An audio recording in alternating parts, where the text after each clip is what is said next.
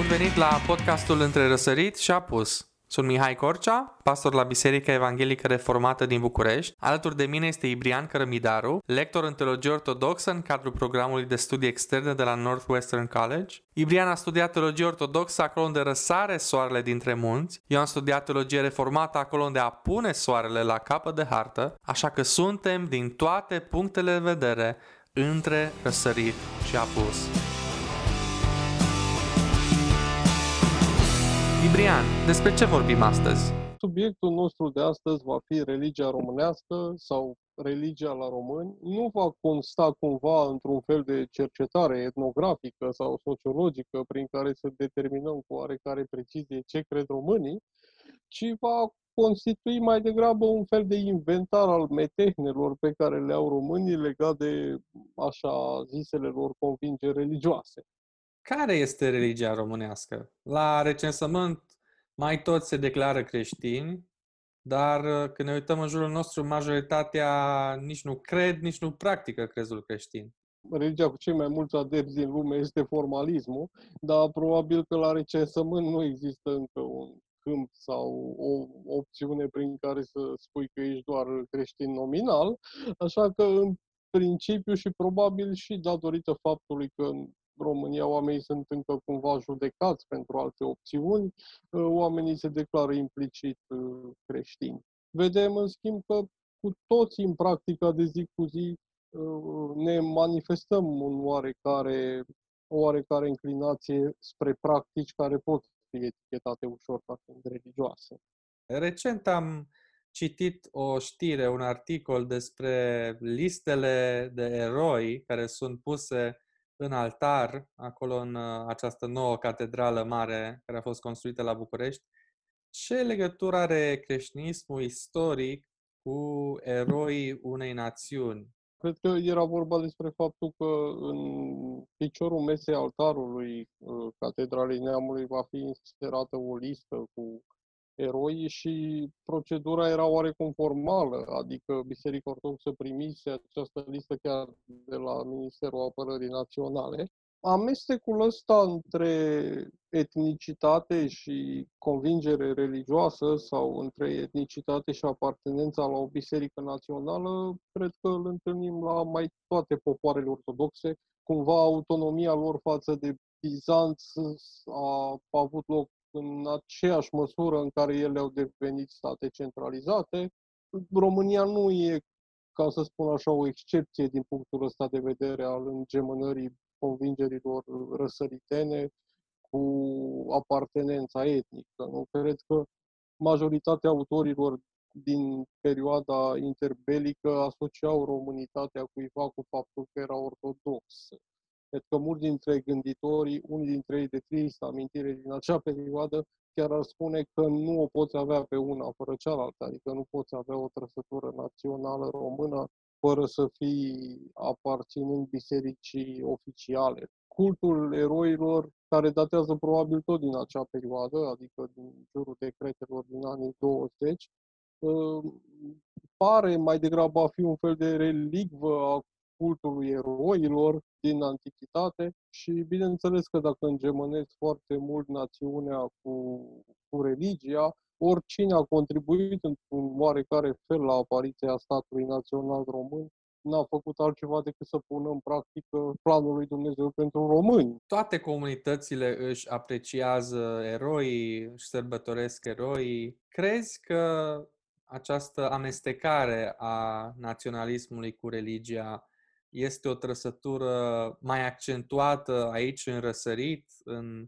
cadrul acestor biserici autocefale, având în vedere că în apus nu doar protestantismul, ci și catolicismul roman accentuează mai mult, parcă, catolicitatea bisericii decât în răsărit. În anumite circunstanțe istorice, bisericile naționale s-au văzut într-un mod foarte greu de despărțit legate de cei care au luptat pentru emanciparea poporului. Acum, întrebarea ar fi probabil dacă există vreun temei teologic pentru care coloratura națională a cuiva să fie atât de importantă încât să fie inclusă în cult, apropo chiar de articolul de care, despre care vorbeam. Adică dacă cultul public al bisericii nu trebuie mai degrabă orientat exclusiv spre Dumnezeu decât spre anumite figuri de uh, eroi locali care în cele din urmă au luptat pentru idealuri cât se poate de seculare. Din câte înțeleg eu, practica ortodoxă răsăriteană, altarul este un loc cu totul special. Masa altarului este considerat un loc sacru. A pune aceste liste de eroi în cel mai sacru loc din uh, lăcașul de închinare pare să placeze destinul națiunii și realizările națiunii în centrul închinării. Masa altarului în zona antimisului conține oricum părticele de martiri creștini. Cumva există o gradație sau o continuitate între jertfa care se împlinește pe masa altarului nu?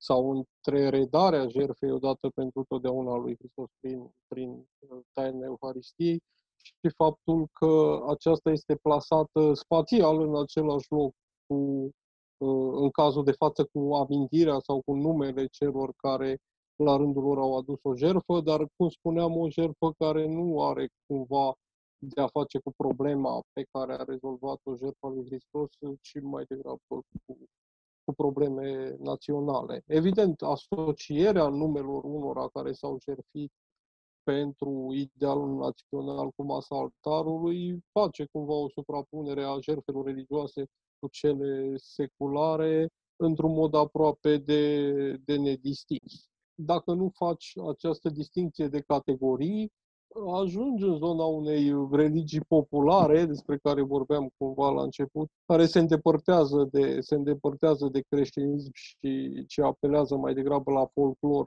Această amestecare a religiei cu naționalismul este prezentă în cultura din jurul nostru.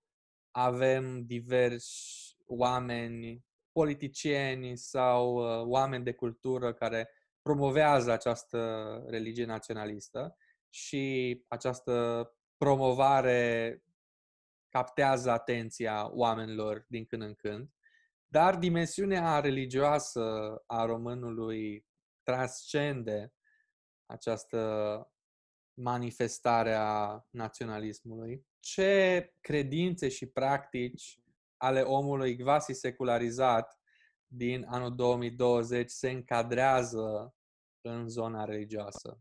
Da, ironia provine probabil din faptul că în vreme ce omului din anul 2020 creștinismul tradițional îi se pare vetus și ceva care s-ar potrivi doar generației precedente, înclinațiile pe care le au mulți dintre conaționalii noștri sunt mai degrabă înspre superstiții pe care probabil în lipsa unui alt termen le-aș numi băbești. Cred că sunt foarte mulți uh, cunoscuți de noștri care știm că nu participă la nicio liturghie a niciunui cult, dar și-au sfințit mașina. Cred că era, era și gluma aceea, sau mă rog, cumva anecdotă, că inspirată într-un caz real, în care un preot ar fi spus deținătorului unei mașini să ridice capota la sfințire, deoarece noi așa facem din moși strămoși. din, uh, din moși la... strămoși. Acum depinde și de marca mașinii. Mașinile care se strică mai des trebuie sfințite la motor, să fie sfințite și pe dedesubt, să nu le ia rugina, deci Știe da. preotul ce știe. Bine, la fel cum în capitolul ăsta rizibil sunt și, sunt și sfințirile de agenții bancare. Și lucru care arată cumva din nou că pentru români nu există distanța asta dintre acte civile și acte de cult, apropo de deschiderea anului școlar de către preot, căruia, bineînțeles, nu-i lipsește busuiocul, nu lipsește stropitul elevilor, ca aceștia să fie puși cumva deoparte pentru Uh, pentru învățarea din, uh, din noul an. Dar cred că amestecarea asta oricum dintre un fundal păgân precreștin, dintre practici seculare care cumva s-au încreștinat, o întâlnim în cazul românilor la tot pasul. Dacă văd în, în mediul rural că există dorința sfințirii cailor și a plugului, dorința sfințirii conducte de gaz, poate nu o să fiu așa de șocat, mă aștept să existe aceste fenomene acolo, dar de multe ori întâlnesc oameni educați din generația tânără care spun că ei nu cred în crezul creștin, nu cred că Isus este Dumnezeu, nu cred uh, în uh, doctrinele fundamentale ale credinței creștine, nu merg la biserică decât foarte rar, dar în același timp, în anumite perioade ale anului,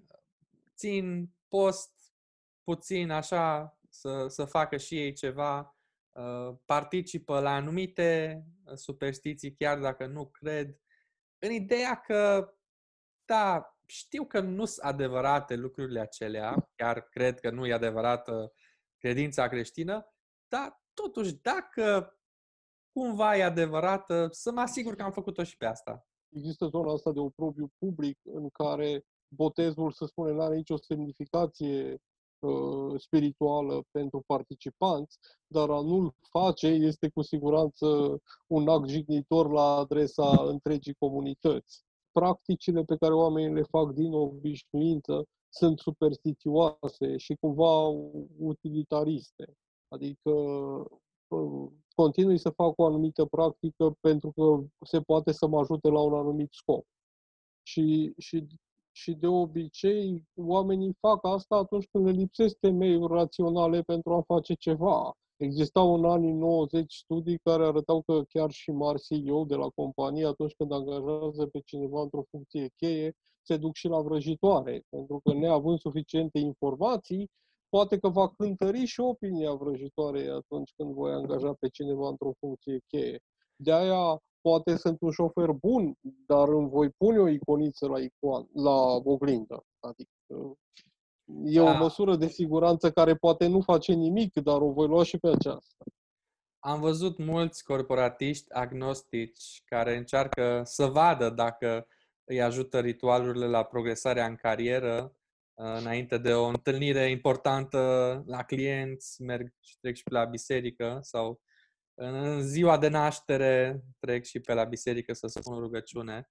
Dar dincolo de acest utilitarism în uh, religie, nu există nicio convingere, nu există nicio credință, nu există niciun conținut doctrinar în convingerile acelei persoane. Există într-un într-un mod poate neintenționat această minimalizare a lui Dumnezeu, care nu este preocupat de atitudinile noastre față de viață, față de semeni, dar este preocupat de chitibușurile asupra cărora luăm noi decizii în fiecare zi. Adică Dumnezeu este foarte prins în clinciurile dintre noi, dar este altfel uh, dezinteresat de ce decizii luăm noi în viață care ar putea să ne afecteze și pe noi și pe alții. Probabil că există unele superstiții care sunt doar la nivel popular sau chiar ciudățenii locale, dar în același timp sunt altele, după cum spui și tu, care provin din uh, teologia ortodoxă, sunt în concordanță cu teologia ortodoxă și unele chiar au fost uh, practicate de-a lungul mai multor secole. Legat de minimalizarea lui Dumnezeu, cu cine ține Dumnezeu? Cu Steaua sau cu Dinamo? De ce se roagă fotbaliștii la meciuri? Cred că, în principiu, pentru români și poate nu numai, ă, nu este vreun aspect al vieții care să fie pur secular, adică care cumva să fie destinat ă, doar ă, unor capricii sau plăceri de moment care în sine să fie nevinovate. De, de aceea, pentru că totul poartă cumva această încărcătură a prezenței lui Dumnezeu, apropo de chițibușurile în care, la care Dumnezeu e făcut părtaș, Dumnezeu nu va rămâne indiferent față de steaua Dinamo. Dar, pe de altă parte, constatăm că și jucătorii de tenis continuă să-și facă cruce și nu doar cei români. Adică invocarea lui Dumnezeu în profesii care au de-a face cu divertismentul nu aș zice neapărat că, că este ceva, ă, ceva românesc. Acum nu știu dacă până la sfârșitul podcastului o vom lăsa în coadă de pește. Cred că dacă ne ascultă cineva, ei vor fi oarecum nemulțumiți că nu, că nu au primit un răspuns mai specific la întrebarea asta, dacă Dumnezeu ține cu, cu Steaua sau cu Dinamo. De aceea mă gândeam că poate e mai corect să spui că ține cu FC Argeș, care nici nu mai are echipă în uh, Liga 1.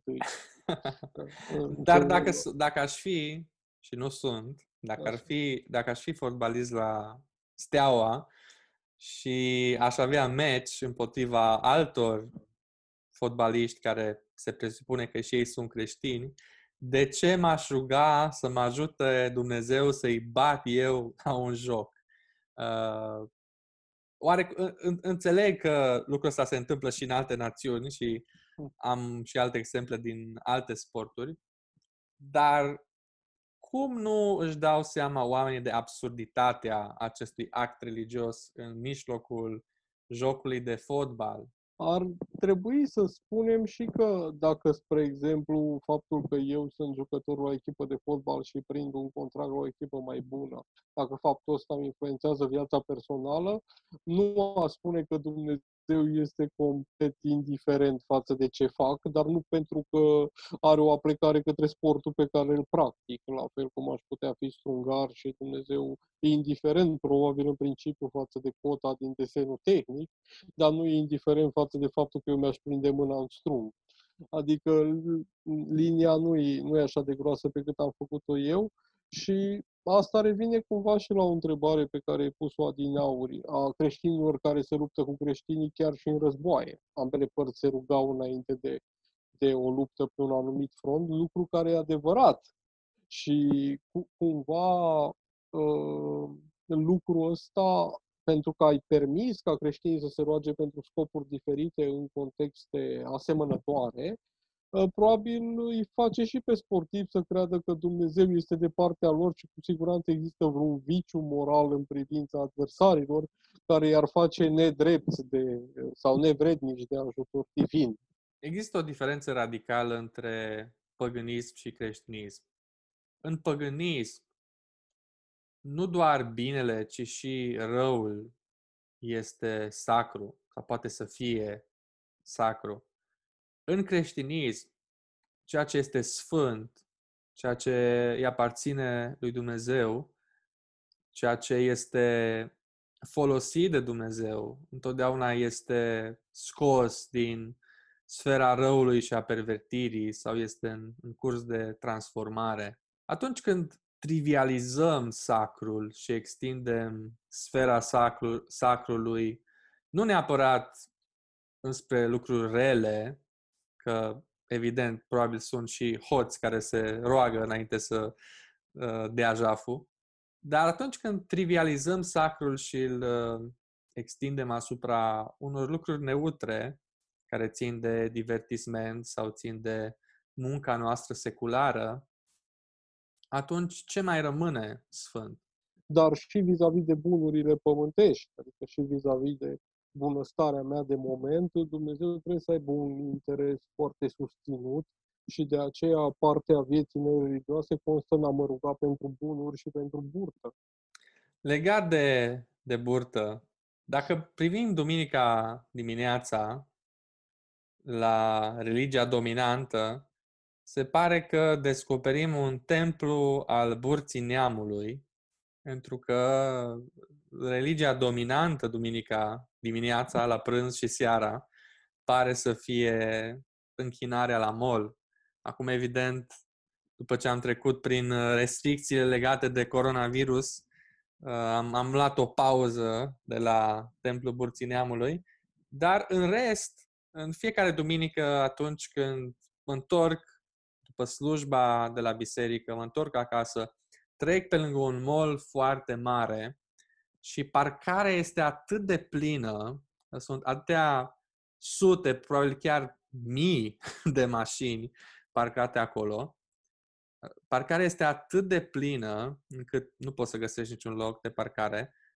Oamenii merg acolo cu multă siguranță. Evident, nu-i nimic rău în a cumpăra mâncare, în a cumpăra haine, în în divertismentul pe care ți-l oferă molul, dar atunci când cineva nu merge la biserică, nu crede credința creștină, nu practică evlavia creștină, dar în schimb are atât de multă dedicare, este atât de sâr- sârguincios în a se închina în fiecare duminică la ore exacte, în moduri asemănătoare.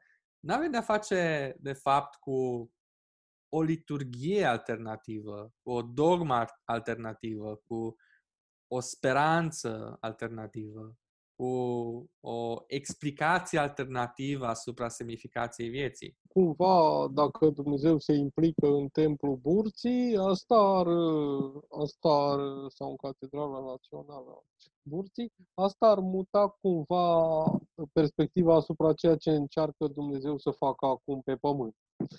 Evident, nu cred că dacă ar ține Pavel azi un discurs pe dealul Patriarhiei, ar spune că din toate punctele de vedere vă găsesc foarte religioși, doar că nu mergeți la liturghie.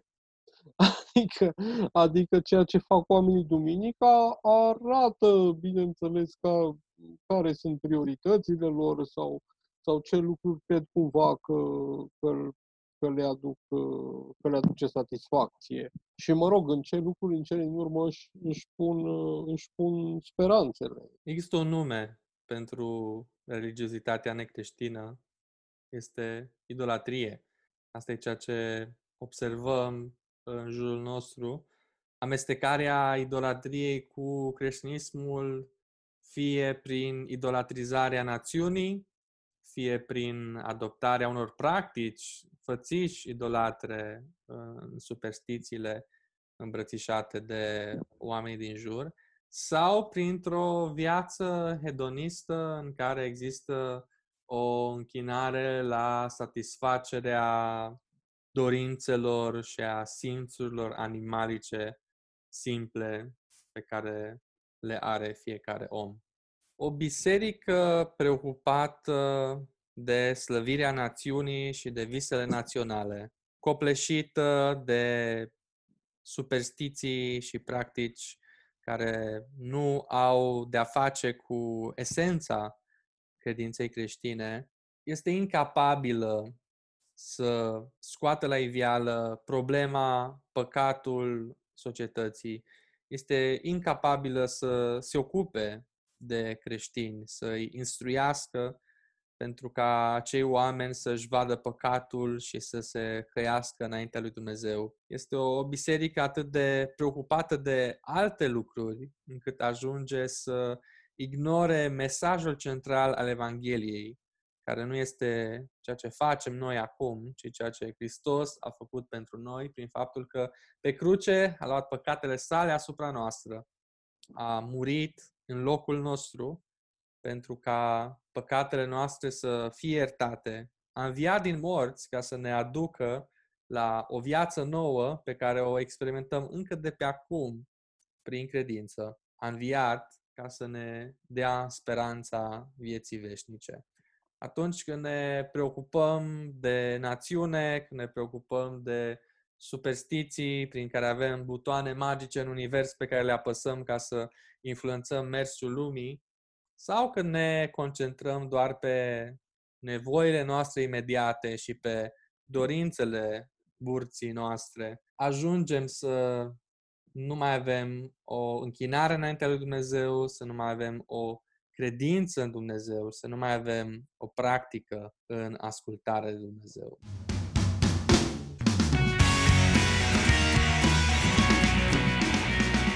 Vă mulțumim că ați ascultat podcastul de astăzi. Vinerea viitoare ne continuăm călătoria între răsărit și apus.